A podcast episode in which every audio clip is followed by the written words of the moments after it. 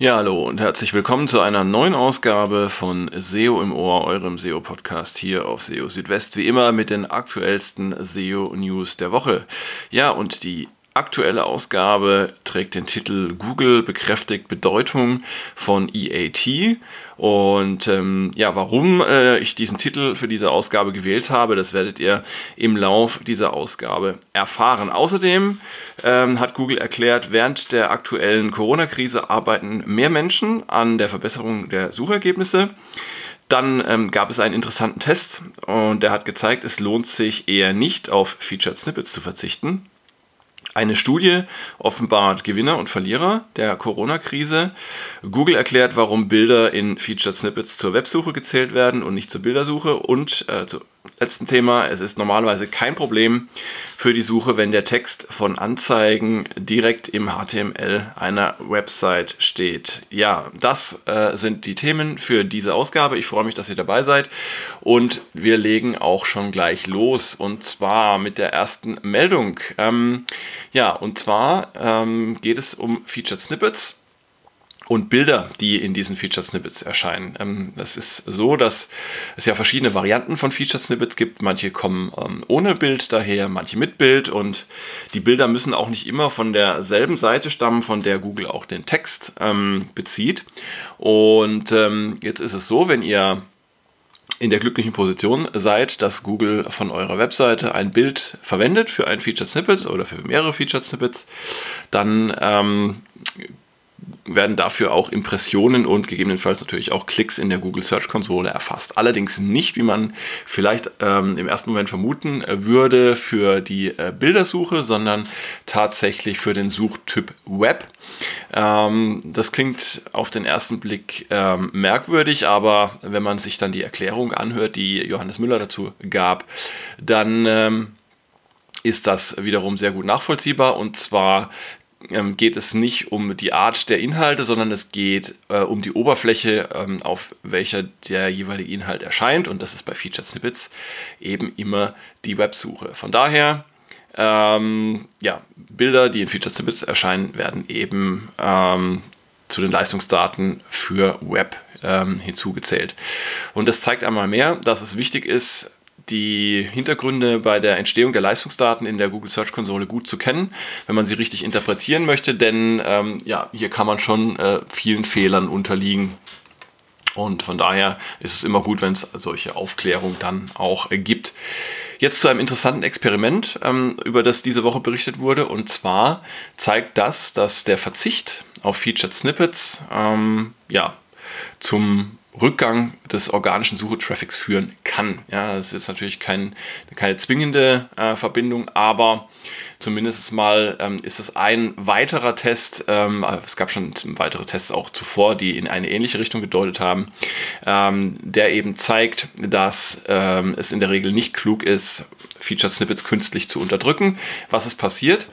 Ähm, in dem Experiment äh, hat ähm, der SEO-Dienstleister Moss, äh, viele von euch dürften ihn auch noch als SEO-Moss kennen, ähm, äh, eine Seite oder auch mehrere Seiten waren es, ähm, die zuvor Featured Snippets bekommen haben in Google äh, mithilfe des Data No Snippet Attributs ähm, ja aus den Featured Snippets sozusagen rausgenommen. Ja, und ähm, wenn ihr euch erinnert, das Featured Snippet Update, das Google ähm, Anfang dieses Jahres durchgeführt hatte, das hatte ja zum Gegenstand die sogenannte Deduplikation. Das bedeutet, eine Webseite, die ein Featured Snippet erhält, erscheint nicht nochmals in den organischen Suchergebnissen so wie bisher.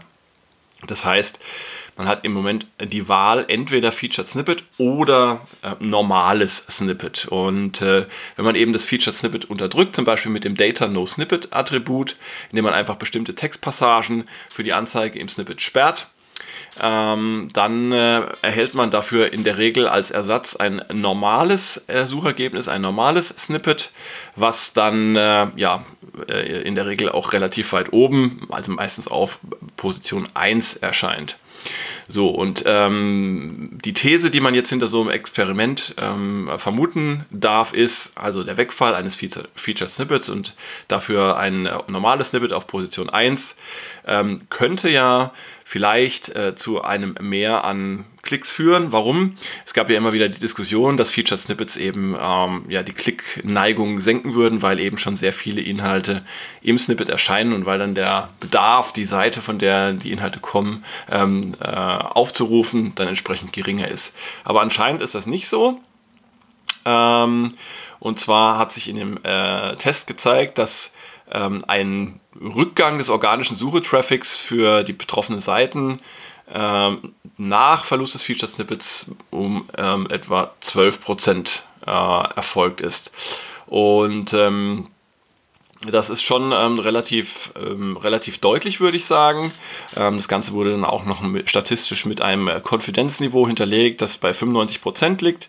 Und ähm, ja, hinzu kam auch noch der Umstand, dass nach dem Revidieren der Maßnahmen ähm, die ähm, Teile oder manche Seiten ihre Feature Snippets gar nicht mehr ähm, zurückerhielten. Das heißt, ähm, es sind dann eben andere, es wurden dann andere Webseiten ausgewählt in der Zwischenzeit äh, von Google für ein Feature Snippet und manche von denen blieben dann auch. Ja, also auch Vorsicht, wenn ihr solche Experimente macht. Es kann sein, dass ihr danach eure Feature Snippet nicht wiederbekommt. Nächste Meldung. Ähm, das ist ähm, auch ein interessanter Versuch gewesen oder eine interessante Studie vielmehr. Und zwar ähm, zeigt diese, dass äh, es ja durch die aktuelle Corona-Krise ähm, je nach Branche Gewinner und Verlierer gibt, auch je nach Websites. Und ähm, ja, ich hatte ja schon auch ein paar Mal darüber berichtet in den letzten Wochen, dass es im Zusammenhang mit Corona deutliche Veränderungen auf den Suchergebnisseiten ähm, gab und ähm, das zumindest zum Teil eben auch durch ein geändertes Suchverhalten der Nutzer ähm, zu erklären ist. Und äh, ja, jetzt gibt es eben ein ähm, oder gab es ein interessantes Experiment ähm, über das äh, Lily Ray, ähm, recht bekannte SEO, äh, in einem Blogbeitrag berichtet. Und äh, sie hat dazu zwei Tools verwendet, nämlich äh, SimilarWeb und Systrix. Es wurden dann 40 Websites aus 18 Branchen untersucht, wie zum Beispiel alternative und natürliche Medizin, Kunst und Unterhaltung, Beauty, Finanzen, Mode und Bekleidung, Essen und Trinken. Und die Entwicklung der Sichtbarkeit wurde auf Basis des Sichtbarkeitsindex von Systrix für ähm, die USA berechnet, ähm, worunter etwa eine Million repräsentative Keywords fallen. Und gemessen wurde der Sichtbarkeitswert der Websites zweimal, nämlich am 9. März und am 9. April. Und damit soll eben ein möglicher Einfluss von Corona auf die Sichtbarkeit der entsprechenden Websites und Branchen gezeigt werden. Und wenn man sich mal äh, die relative Entwicklung der Sichtbarkeit nach Branchen anschaut, dann haben in erster Linie die Branchen Essen und Trinken, Videospiele, Konsolen und Unterhaltung sowie Musik gewonnen. Aber auch die Branche Mode und Bekleidung konnte deutlich zulegen. Schlusslich dagegen waren äh, Partnerseiten, äh, sogenannte Romance and Relationships, äh, Beauty und ähm, Alternative sowie natürliche Medizin. Ähm, interessant finde ich an der Stelle die Steigerung bei Mode und Bekleidung, denn ähm, offenbar besteht gerade in der aktuellen Situation bei vielen Menschen das Bedürfnis, sich online mit neuen Outfits einzudecken. Ähm, ja, wenn man mal auf einzelne Websites schaut, zu den Gewinnern gehören zum Beispiel die von HBO, Minecraft oder Disney Go. Ähm, klar, Unterhaltungs, äh, der Unterhaltungsbedarf, äh, wenn man zu Hause sitzt, ist natürlich entsprechend höher. Ähm, ja, auch Home Depot, äh, New York Times äh, und Rotten Tomatoes konnten klar zulegen. Unter den Verlierern finden sich äh, Websites wie ähm, planetfitness.com, also eine Fitnesskette, oder auch dunkindonuts.com. Mhm. Auch hier kann man die derzeit geänderten Bedürfnisse der Menschen ganz gut ähm, ablesen. Und ähm, ja, man muss aber auch dazu sagen, dass diese Beobachtungen natürlich keine Kausalität herstellen zwischen der Sichtbarkeit und der aktuellen Situation, aber zumindest mal, äh, wenn man sich das anschaut, scheint es doch logisch recht gut nachvollziehbar. Ja, ähm, interessant ist auch diese Meldung und zwar Anzeigentext. Wenn ihr einen Anzeigentext oder ähm, ähm, auch Inhalte von Anzeigen im Haupt-HTML eurer Webseite habt, dann ist das normalerweise kein Problem für Google. Es gibt ja verschiedene Arten, wie man Anzeigen in eine Webseite integrieren kann. Also ähm, häufig nutzt man dazu JavaScript oder auch iFrames. Aber ähm, es kann auch vorkommen, dass Anzeigen ganz klassisch einfach als ähm, Text oder Grafik in das HTML einer Webseite integriert sind und dass also zumindest codeseitig dann keine klare Abgrenzung zwischen den Hauptinhalten und den Anzeigen ähm, gegeben ist. Und das, äh, die Frage ist, ob das ein Problem für Google sein könnte. Und Johannes Müller sagte, das sei normalerweise okay. Ähm, er sagte aber auch, man sollte das Data No Snippet Tag äh, möglichst verwenden. Damit könnt ihr nämlich verhindern, dass die Inhalte aus den Anzeigen dann äh, in euren Suchergebnissen erscheinen. Da habe ich persönlich auch schon mal die Erfahrung gemacht, ähm, dass äh, Inhalte von, von einer Anzeige, die ich bei mir äh, auf der Webseite habe, dass die dann tatsächlich in äh, dem einen oder anderen Suchergebnis erschienen sind und diese Inhalte habe ich dann einfach per Data No Snippet ausgeblendet und seitdem ist das Ganze auch ähm, okay. Ja, nächste Meldung. Und ähm, damit kommen wir jetzt auch äh, zur ähm, Titelmeldung der aktuellen Ausgabe von SEO im Ohr. Und zwar hat Google bestätigt, dass das Beachten von EAT sich tatsächlich positiv auf Ranking-Signale auswirken kann. Ähm, bisher war es äh, immer so, dass ähm, EAT natürlich ähm, ein sehr ähm, häufig diskutierter Begriff gewesen ist im Bereich der SEO. Ähm, EAT kommt aus den ähm, Qualitätsrichtlinien von Google, also die Richtlinien, die Google für seine Qualitätsprüfer äh, herausgegeben hat und immer wieder aktualisiert. Und ja, ähm, die Abkürzung, ich habe es ja schon öfter genannt, ich sage es aber gerne nochmal, EAT steht für Expertise, Authoritativeness und Trustworthiness, also übersetzt ungefähr ähm, Expertise, Maßgeblichkeit und Vertrauenswürdigkeit.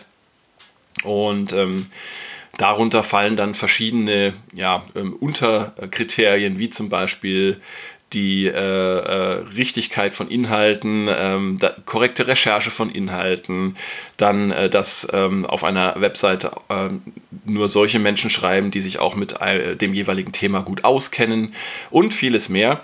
All das äh, subsumiert man eben unter EAT, aber EAT ist ähm, oder galt zumindest bisher nicht als, als Ranking-Faktor äh, im eigentlichen Sinn.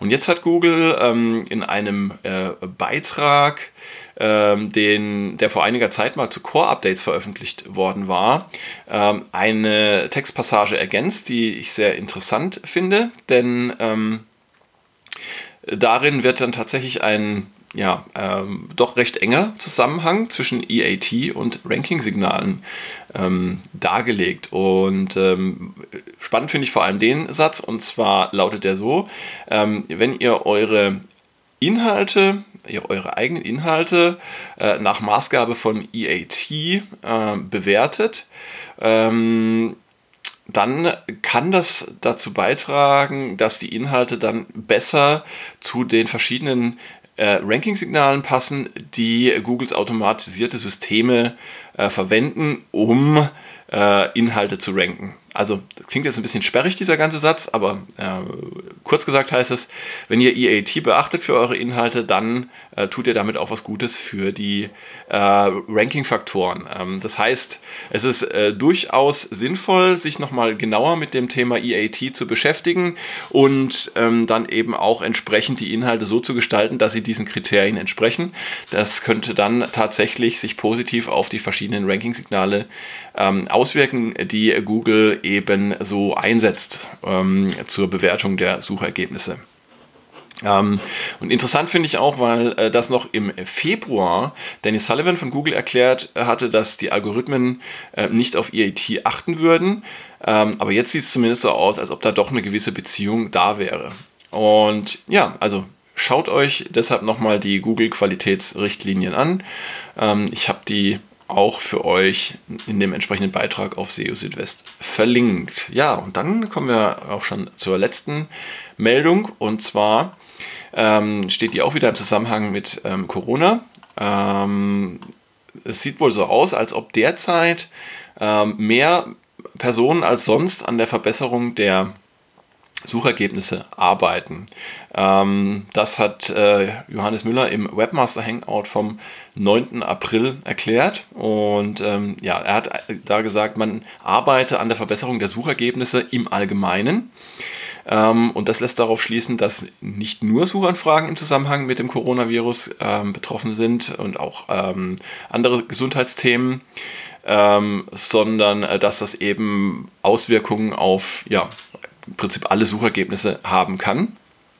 Und das wiederum könnte natürlich auch wieder ein äh, Indikator oder ein, ein mögliches äh, Erklärungskriterium dafür sein, dass wir in den letzten Tagen und Wochen immer mal wieder Turbulenzen oder deutliche Verschiebungen auf den Suchergebnisseiten ähm, beobachten konnten. Ja, genau. Also das äh, dazu noch ähm, und ähm, damit sind wir auch schon wieder am Ende von SEO im Ohr. Ich freue mich, dass ihr dabei wart, dass ihr eingeschaltet habt. Und äh, jetzt würde ich sagen, genießt das schöne Wetter, versucht rauszugehen an die frische Luft. Ohne jetzt irgendwie Party zu machen, mit euch mit vielen Menschen zu treffen. Aber ich will ja jetzt hier nicht irgendwie ähm, Moralpredigten halten. Ihr werdet es schon richtig machen.